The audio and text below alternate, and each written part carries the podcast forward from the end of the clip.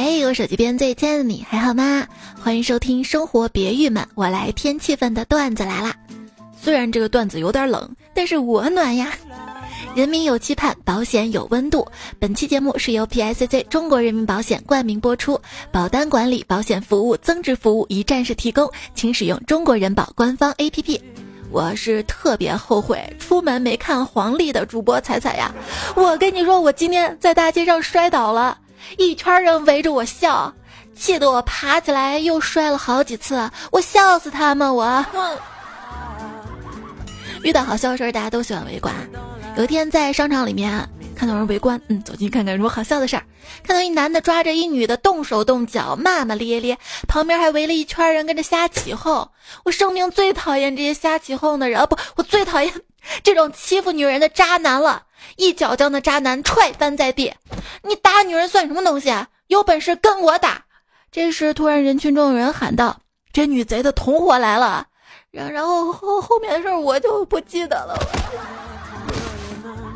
疼！哎，你也被打了。今天见我们部门一个男同事来，脸肿了，咋回事啊？他说：“哎，上班路上看到对情侣在吵架，外面围了一群人，你多管闲事了。”他委屈的说：“嗨，我就想围观看看，好不容易挤进去，那女的一巴掌抡过来，那男的闪开了，我想后退，后面都是人。”哎，硬扛了一巴掌，疼吧？看到我同学发朋友圈，滚烫的开水洒在手上，好肉疼啊！底下一回复：是啊，现在开水好贵，我们学校两毛钱一壶，你那儿呢？人类的悲欢，并不相通。闺女从幼儿园回来了，扑到我怀里，委屈的哇哇哭。妈妈，我摔了，你咋摔的呀？我我从花坛上往下跳来着，这是你第一次跳吗？是最后一次。嗯，长记性也行。在小区走着呢，一个小孩不小心踩到了我的脚。疼吗？我揪着他的耳朵问。早上下楼跟隔壁邻居打了个照面儿，发现他脸上有伤。走到楼下，听到两个邻居议论：“哎呀，他家到底咋回事儿啊？昨天晚上你没听到吗？好像两口子打架呢。”听到了。咦，她老公不是出差了吗？半夜回来了呗。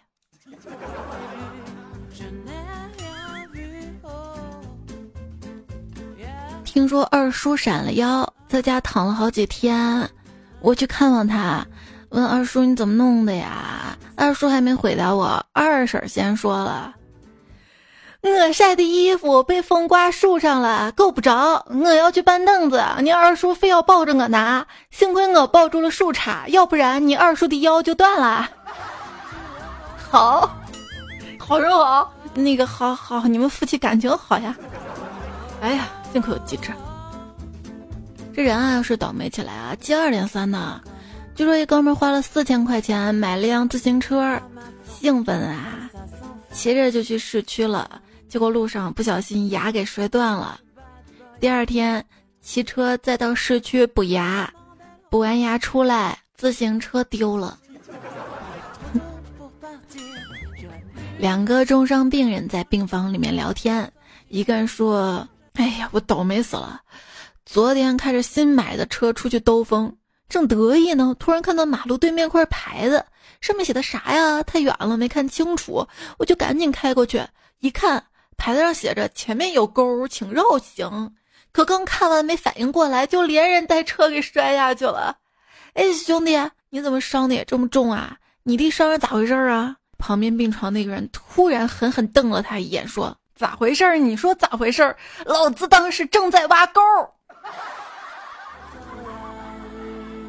，go go go，啊嘞啊嘞啊嘞，嘣，摔沟里了。我跟你说了，前面有沟，我还以为唱歌呢。这个段子几十年了，刚刚突然想起来的。有一次倒车，后轮卡到了排水沟里，附近又没人，这可怎么办是好呢？突然灵光一闪，想起之前看到一个段子，说有人遇到同样的事儿，点了十份外卖，来了十个小哥帮忙把车抬出来了，然后请小哥们吃了点的外卖。我也决定试一试，结果现在。我和外卖小哥两个人围着十份外卖，边吃边讨论到底哪个环节出了问题。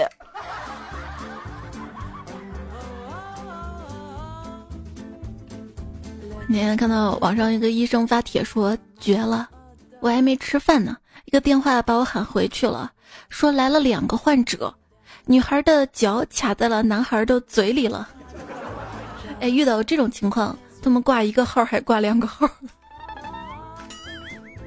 这个关心点，然后看底下评论嘛，救回来也没用了，已经社会性死亡了。还有评论说这双方发生了激烈的口角，哎，取不出来是割男孩的脸还是女孩的脚。最后医生说，麻醉剂止痛，充分润滑之后取出，随后下颌复位。怎么进去的呀？说是不小心滑进去的，嗯。总之，大家做事儿呢要小心。有一次我就大意了，吃完雪糕想丢到垃圾桶里，也不远吧？按照平时的身手是可以丢进去的吧？结果正巧不巧砸到了一个大爷头上，大爷腿脚不好，一瘸一拐的追了我好半天，最后我成功的逃回了家。回到家吧，这报应就来了，我搬桌子把脚给砸了。然后我就深深的反省自己，嗯，那样做是不对的。再见到大爷，我一定要跟他道歉。第二天我去医院回来，刚好遇到大爷一瘸一拐的走过来。大爷问我怎么不跑了，我对昨天的事儿真诚的道了歉，还邀请大爷如果中秋节有空的话来我们家吃月饼。大爷就原谅了我。就这样，我一瘸一拐的准备往家走，大爷以为我学他走路，又狠狠的揍了我一顿。一朋友留言说五一去长沙，你五一也去长沙了呀？我看好多朋友都去长沙了啊，我没去。十一我也应该没时间去吧？你不要跑题。去长沙坐地铁啊，每站都能听到提示音，不要加沙。心想啊，这为啥不要加沙呢？直到临走的前一天，终于悟了，是不要加伤。其实，做个低头族挺好的。就比如我今天不小心就撞门上了，要不是我低着头玩手机，就是鼻子撞到了，那得多疼。有个小姐姐，她的后脑勺遭到了严重的创伤，那么请问她晚上怎么睡觉呢？侧着睡错，趴着睡错，在地上睡错。站着睡错，那啥呀？正确答案：闭着眼睛睡。哈。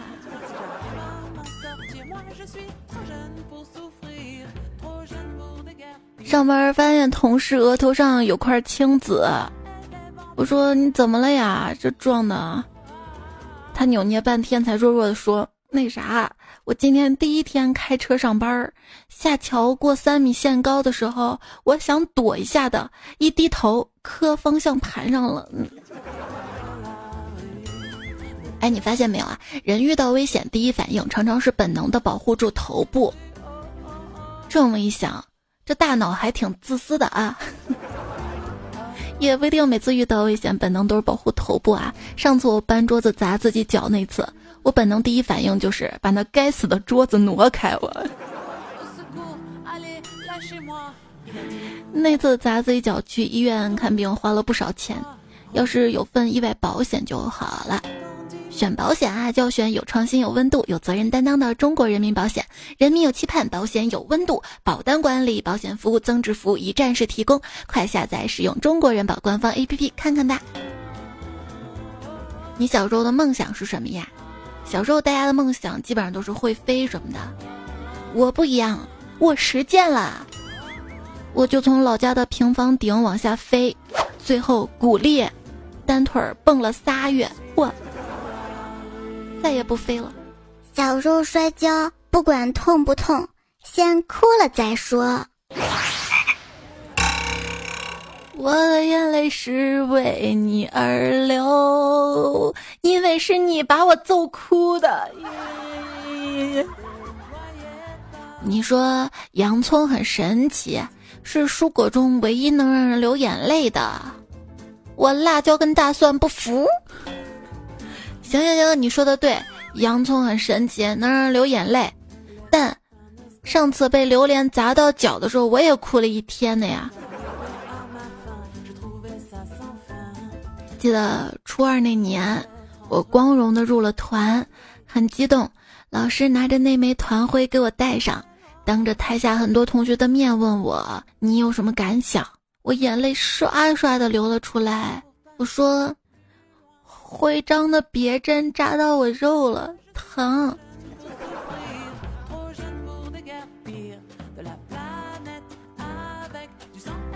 我大学同学天津的。那次开学学生会纳新，支起来的遮阳伞下站了一个人。我问同学：“那个人是谁啊？”他说：“打伞的。”我心想：学生会还有专门打伞的人啊。后来才知道他说的是大三的。嗯。分享一个尴尬的日常：陈老师，您确实在我心中高不可攀。老师回复我说：“我姓吴。”想给自己的小孩取名叫夏克，从此不被点名。那你首先得姓夏，或者你得嫁一个姓夏的。就算取名叫夏克，不被点名，那万一要签到呢？将来还刷脸呢。嗯。普通老师两次点名没到就取消考试资格。江苏大学文学院周恒老师，同学们。我会给你们两次逃课的机会，一定会有什么事情比上课更重要，比如楼外的蒹葭或者今晚的月亮。哇，就觉得这个老师好有温度哎！今天教师节，祝老师们节日快乐。对于学渣我来说啊，在曾经班主任的嘴里，我想我是没有名字的，我叫某些人。每次老师说某些人的这，我就知道在说我。记得小学的时候，作业写的太烂了，被老师直接撕了发下来。我以为是他们发作业的时候不小心撕的，就自己用胶带纸粘好又交上去了。我，老师，我是不是很棒？至少我有乖乖交作业呀。嗯。今天班主任跟我说，放学来我办公室找我，我有些紧张。放学后。我怀着忐忑的心情来到空无一人的办公室，看见桌子留了一张纸条，我藏好了，来找我呀。嗯，这种情节只能出现在梦里或者段子里。办公室里，导师怒吼道：“现在的大学生也太没有素质了，上我电脑里考课件儿，居然用剪切。”老老师，我不是故意的嘛。数学老师脾气特别好，上他的课，我把薯片放到桌子上，边听边吃。后来老师实在看不下去了，就说了我一句：“你现在吃了，你课间吃什么呀？”我好尴尬。嗯。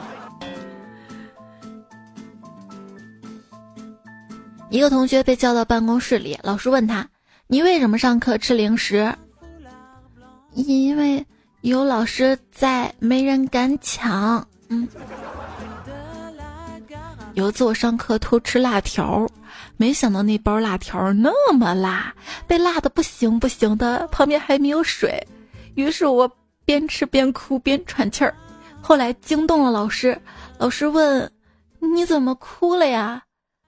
然后我说：“老老师没事儿，就是今天今天上你的课被感动到了。”比起上学，我还是更喜欢工作。至少工作的时候我可以一边工作一边吃东西，没有人说我。但上学的话，你一边录节目一边吃东西试试。我试过，根本吃不好东西，算了，不吃了。其实每个年龄段都有每个年龄段的烦恼哈。小嘴儿某鹤顶红，他留言说：“当了老师才知道，不管多大都不想上课。”我国学生差别：小学上课费嘴，初中上课费笔，高中上课费脑，大学上课费流量。课后还要补课，费啥？费钱，还费时间。所以我升上期标题说了嘛：“洛阳亲友如相问，既费钱来又费人。”因为这小朋友上课后辅导班还得有家长陪着嘛，又浪费钱。多好的标题，居然好多朋友没看懂，留言区问我。那刚好今天解释一下哈。现在的课堂上，老师只要一说大家把黑板上的东西记下来，就只见同学们纷纷掏出手机拍照，那场面都赶上开记者招待会了。这个应该说是大学吧，中学老师还是不让带手机的多。就有朋友说，今天我们班主任发现了个手机，就问谁的手机。没人说是吧？没人说我就摔了啊！咵就把手机摔了。后来发现是生物老师的。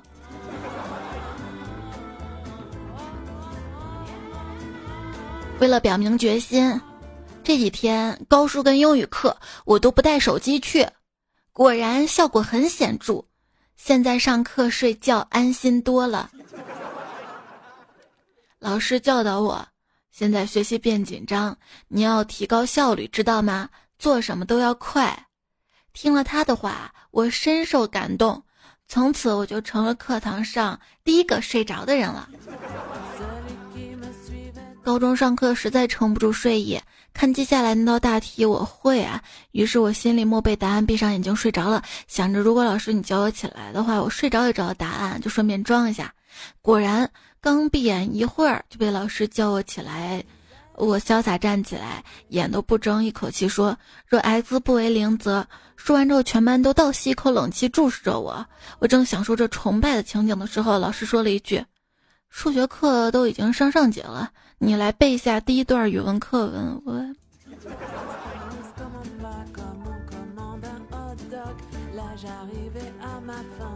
女朋友说。那天我们班有个同学在物理课上睡着了，老师把他喊起来，又敲了敲黑板，意思让这个同学记笔记。但是他揉了揉眼睛，居然上讲台举起了黑板擦。不是让你擦黑板，我想到有一次我也是嘛，就睡着了，被老师叫起来上黑板上答题，我迷迷糊糊的也以为擦黑板。不仅没答题，还把那道题给擦了。嗯。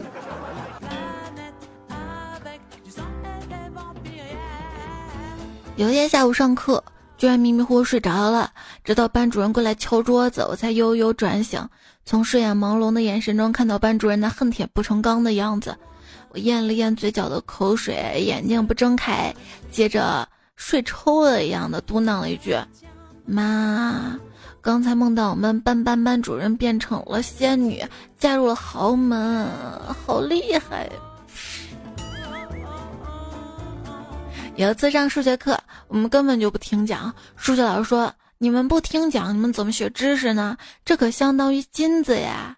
结果一大半同学都说：“老师，我们这是拾金不昧。”另一半同学笑了，老师也无奈的笑了一下呀。初中的时候，有一天在走廊上，我们班班主任跟隔壁班主任聊天儿，隔壁班主任就说：“哎，李老师，你们班考的怎么样啊？”“哎，烂透了。”“对了，你们班多少个人来着？”“呃，这时我正巧经过。”“李老师早啊！”“啊，彩彩呀，你过来一下。”“老师怎么了？这次你考了第几名啊？”“我考了第四十三名啊。”然后转过头跟隔壁班主任说：“我们班有四十三名学生。”不对，当时我应该说：“老师，你不知道我就是最后一名吗？第二名先让他猜去。”到办公室听到老师叹气：“哎，造的什么孽呀？我干嘛布置这么多作业呀？我快改死了！”几个老师就跟着说：“是啊，是啊，是啊。”另一边问问题的同学立起身说：“老师，放过别人也是放过自己呀。”看老师怎么说啊？人生就是一场即兴演出。今天有个学生问我题目，但有点难，我一直没有解出来。为了化解尴尬，我跟他说这道题很典型，刚好可以拿来布置为今天的作业，让同学们都来思考一下。北北的雨说：“新学期去上课，学生见到我说：‘老师，你胖了。’嗯，老师，你刘海呢？我指指发卡说：‘别上去了。’老师，你发际线好高啊！学生接下来又说：‘老师，你长痘痘了。’我说：‘青春。’老师，你还青春呢？哎，亲爱的孩子，我们的关系太好了吧？” 长秋说：“我听见两个同学聊天儿，咦，老师今天怎么没戴眼镜啊？老师刚午睡醒，你怎么知道啊？”你看老师脸上有印儿，哎，同学们，你们观察这么细，让我听见不太好呀。巧克力不吃巧克力呀。说有一次教师节，班主任要表演，他平时都不会化妆打扮，今天化了浓浓的妆。我打算跟他套套近乎，就想走上去，老师，你是珠光色的，哎，真好看。然后我就开口了，老师你是猪。结果说到猪的时候，一股子气儿冒上来，我居然就这么梗着了。哎，鬼知道老师脸拉的有多长，有多黑。赶到学校，我妈眼中怒火窜的有多高，我被打的有多惨。这事儿我记得有多深呢？不打你，你就长不了教训。这就是你打我的理由吗？下课了，老师辛苦了。上课了，同学们受苦了。软毛布丁说：“跟大家分享一件我的糗事儿。一次在历史课上，我打过 N 个哈欠之后，老师终于忍无可忍，说了一句：‘要不我们休息一会儿吧？’，你会不会觉得受宠若惊啊？”下午最后一节自习课，校长广播把所有班主任都召集到办公室，然后校长说：“一会儿我带你们在各个班级门口走一圈，看看你们谁的班吵闹声最小。”于是校长带着班主任们走了一圈，结果只有一名班主任的班级鸦雀无声。该班主任得到了校长的嘉奖。就这样，这位得到嘉奖班主任高兴地回到班级，大声喊道：“好了，同学们都别睡了，放学了哈。”那他是怎么通知到同学们要睡觉的呢？大学选修会计，老师一边教课，下面同学在瞌睡。老师突然转身大喝一声：“同学们，醒醒啊！尤其是女孩子，学好了会计，将来找了男朋友，让他们把所有的钱都交给你们，因为你们会管账。”讲台下同学们笑了起来，但是男生们无动于衷。接着老师说：“男孩子们更要好好学，学得比女孩子们还好，这样才能藏住私房钱呀。”嗯，今天出门就被救护车给撞了，好在及时抢救。依然有你陪伴聆听的节目是段子来了，节目在喜马拉雅 APP 上更新，记得订阅关注专辑。听节目的时候呢，也希望你可以帮我把节目右下角的爱心那个赞点亮，还有打 call 留言分享。微信公众号彩彩，微博一零五三彩彩。接下来继续来看看大家怎么说啊？关于老师，一般我说，我妹妹是幼儿园老师，一天跟男朋友吵架哭了，给一个小男孩看到了，然后小男孩就从自己的书包里拿了盒牛奶给他，并说：“老师喝牛奶，喝完就不哭了哟。”后来妹妹跟我说，她心里更酸了，真想把那个只会叫她喝热水的男朋友甩了。嗯，做个人吧。不许乱打小朋友的主意啊！我有个好朋友是幼师，人很单纯，爱幻想。我一直觉得他工作很开心，很快乐。一天，他跟我抱怨说：“你知道作为幼师有多痛苦吗？每天看着那么多顾家、爱孩子、有车有银子的帅哥，却都是别人的老公。”嗯。儿子幼儿园要进行亲子活动。我跟老公都去了，儿子拉着爸爸手跟漂亮女老师的手跟我说：“妈妈，帮我们一家三口拍张照片好吗？”什么？嗯？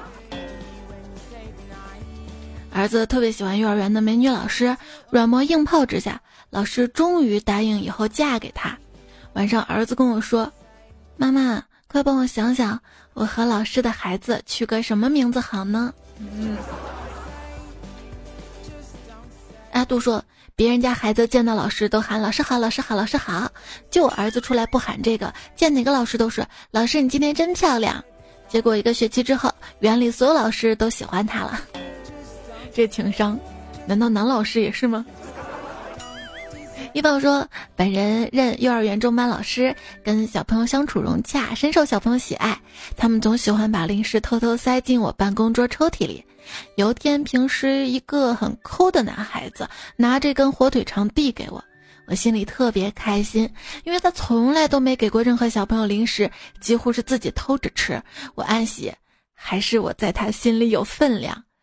赶忙用温暖又含糖量很高的声音说：“老师不吃了，你吃吧，乖。”他很淡定地说：“你给我咬开。”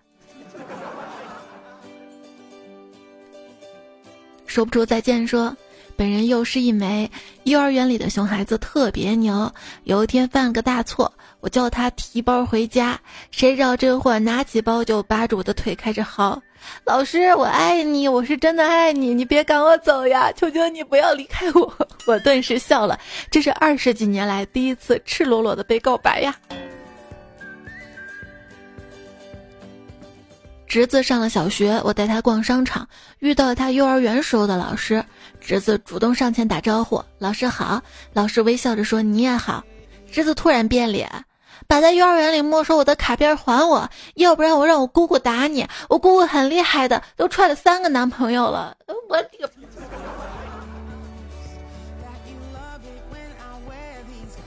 阿宝说，我妈退休后考了个保育证，就在附近幼儿园当保育老师，带的是中班的孩子。两个小女孩商量着给自己定个封号，一个是三公主，一个是四公主。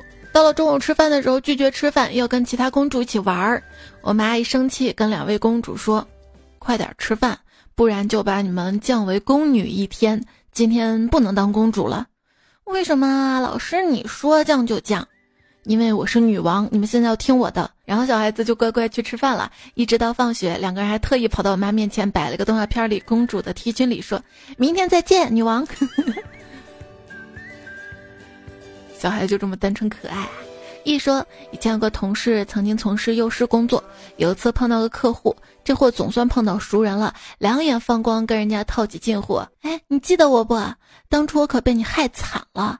每天一大早，你把孩子往我这儿一扔就不管了。此话一出，两个人立马成了全场焦点。该客户脸当时真的是赤橙黄绿青蓝紫，啥色儿都有。呃，张老师啊，记记得记得记得记得。渣渣说：“儿子现在上高中了，记得上幼儿园的时候，教师节老师告诉儿子，回家之后呢，要学会用电话给老师打电话，文明礼貌的给老师说一句话哟。儿子半天不说话，我就教他啊，老师辛苦了，老师我爱你。儿子说，老师辛苦了，我爸爸说他好爱你，搞得我从此都不敢去接儿子。子女无才说，我带的孩子还有一年就要毕业了。”虽然已经毕业了一批，还是很有成就感的，真的很喜欢孩子们呢。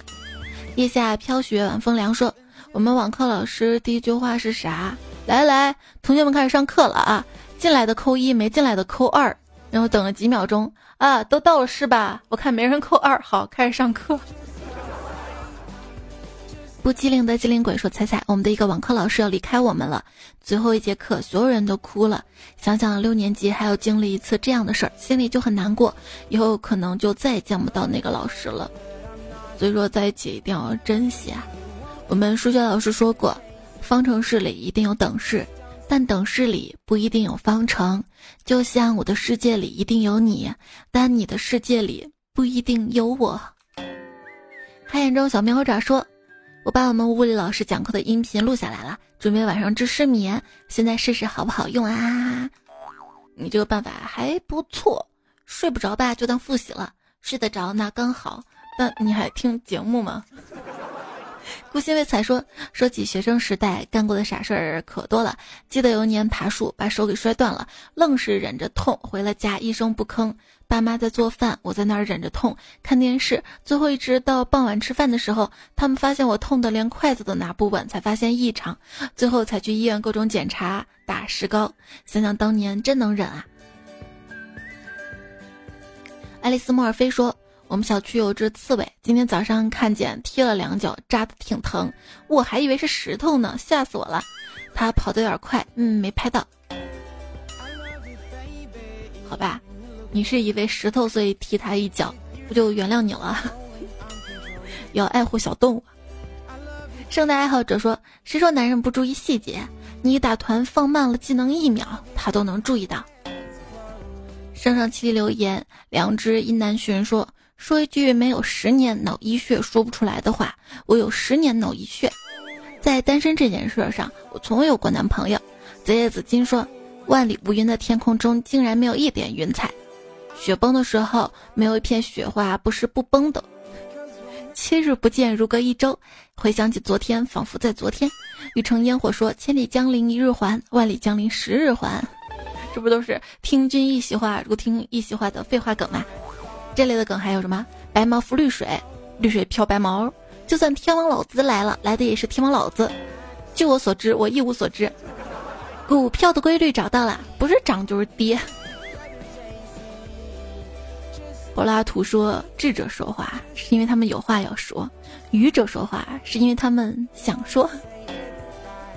那有的人说话是因为他要挣钱啊。”现在有些短视频啊，为了获取流量，各种废话。我给你举个例子吧哈。今天彩彩播了段子来了，彩在喜马拉雅上播了段子来了。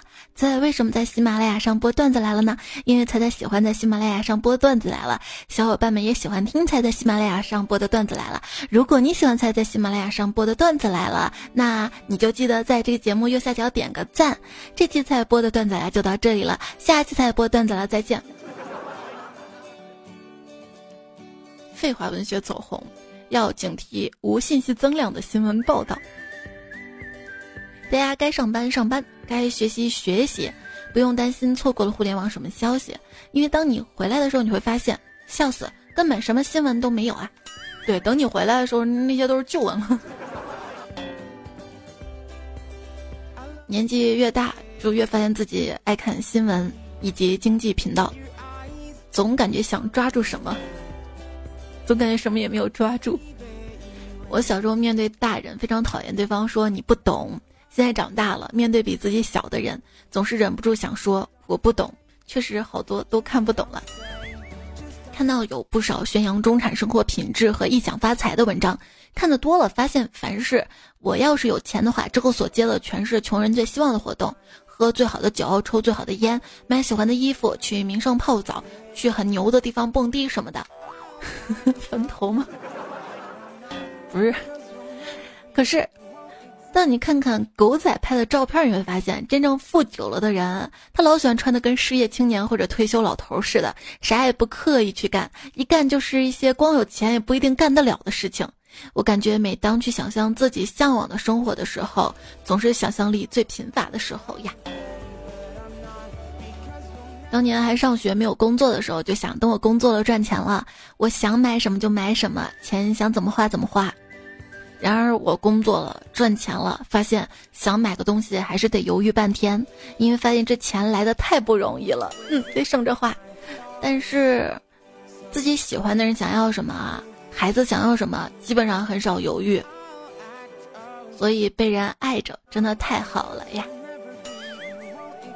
头姐爸爸说。人未老想低保，小小年纪苦恼苦恼。雨城烟雨说穷，就是在一个有房顶的公司卖力的工作八个小时。那你这总比没有房顶的公司卖力的工作八九十十一十二三十四个小时好吧？然后说，嗯，看到小裙子就想买买买，结果穿出门的还是 T 恤配长裤。对啊，毕竟每次出门都是去驿站取个快递那么远。直静说：“彩彩啊，钱就像流水，就过了一遍手，不知道怎么没的。可是至少手洗干净了呀。” s i n l Dance 说：“当你有钱的时候啊，千万别大手大脚的挥霍，因为你永远不知道，当你穷的连一百块钱都借不到的时候，自己有多么卑微和无助呀。”哎，兄弟，借我点钱，一千块就行。你说这花呗、借呗、信用卡都行啊，你干嘛找我呀？那个不行，那个借了要还的。嗯，不是不是，我意思那个借了要还利息的。小时候看到父母从衣服口袋里掏出钱来的样子，就知道生活的窘迫。现在出门一部手机，买啥都能一扫一扫一扫，孩子总以为里面花不完的钱，真的变了。底下还回复说，要不拿个手绢包着手机试试，每次付钱都小心翼翼的一层层展开手绢，露出手机摄像头来扫。那要是后面刷脸支付普及了？会被孩子们都以为只要什么一拿就好了。古古乖乖说，小时候笑容是心情，现在笑容是表情。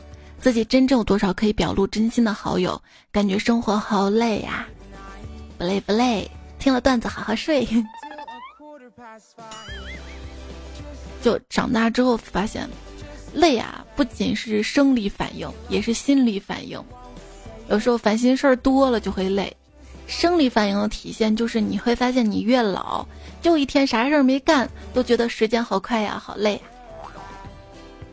十岁的时候，支着胳膊侧躺在沙发上，等待动漫世界开播，靠着跟读广告词和重复换台动作消磨时光的时候，却从没想过未来是可以快进的呀。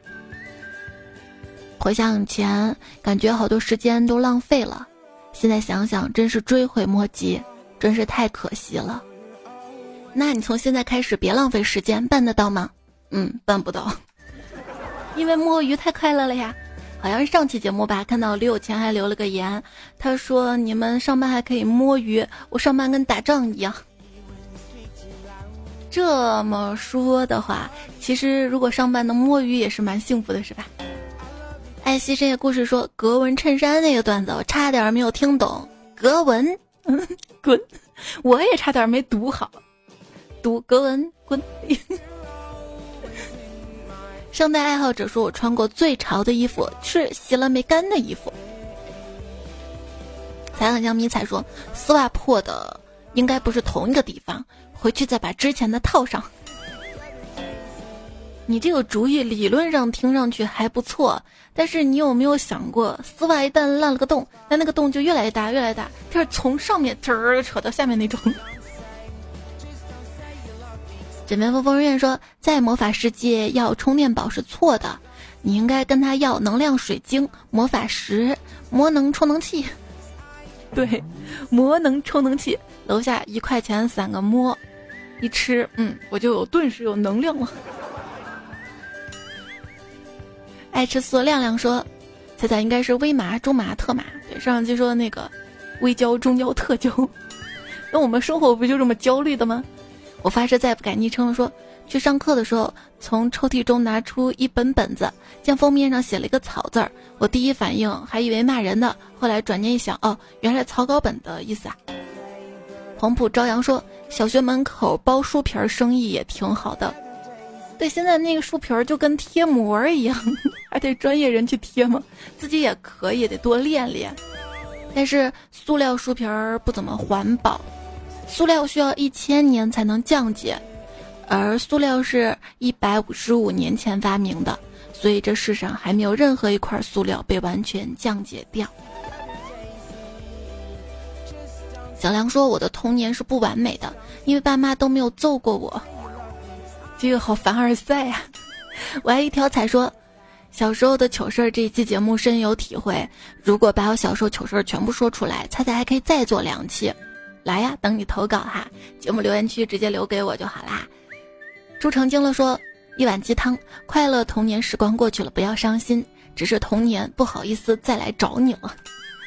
二幺幺二零说，感觉每个人在人前都是一系列事情经历过的集合体。但是我们为奴说人呐，吃了亏自己就会回头，在这之前怎么劝，其实都是没用的呀。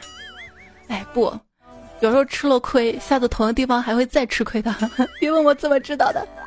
曾经上天给过我重新活一次的机会，可是我一想到入学、高考、高数、论文及招聘会，就果断拒绝了。人生买不了后悔药，但是可以给自己挑上一款合适的保险。最后感谢人民有期盼、保险有温度的中国人民保险赞助支持本期节目，保单管理、保险服务、增值服务一站式提供，请使用中国人保官方 APP。上期跟上期是沙发，在后院的海豚、冷月孤星、风太大、风不快、月亮换书屋、花小妖、脸很 Q、路的贝贝，谢谢所有好朋友们的支持留言。这节目就这样啦，下期我们再会啦，拜拜。生活再糟糕，也不妨碍你变好。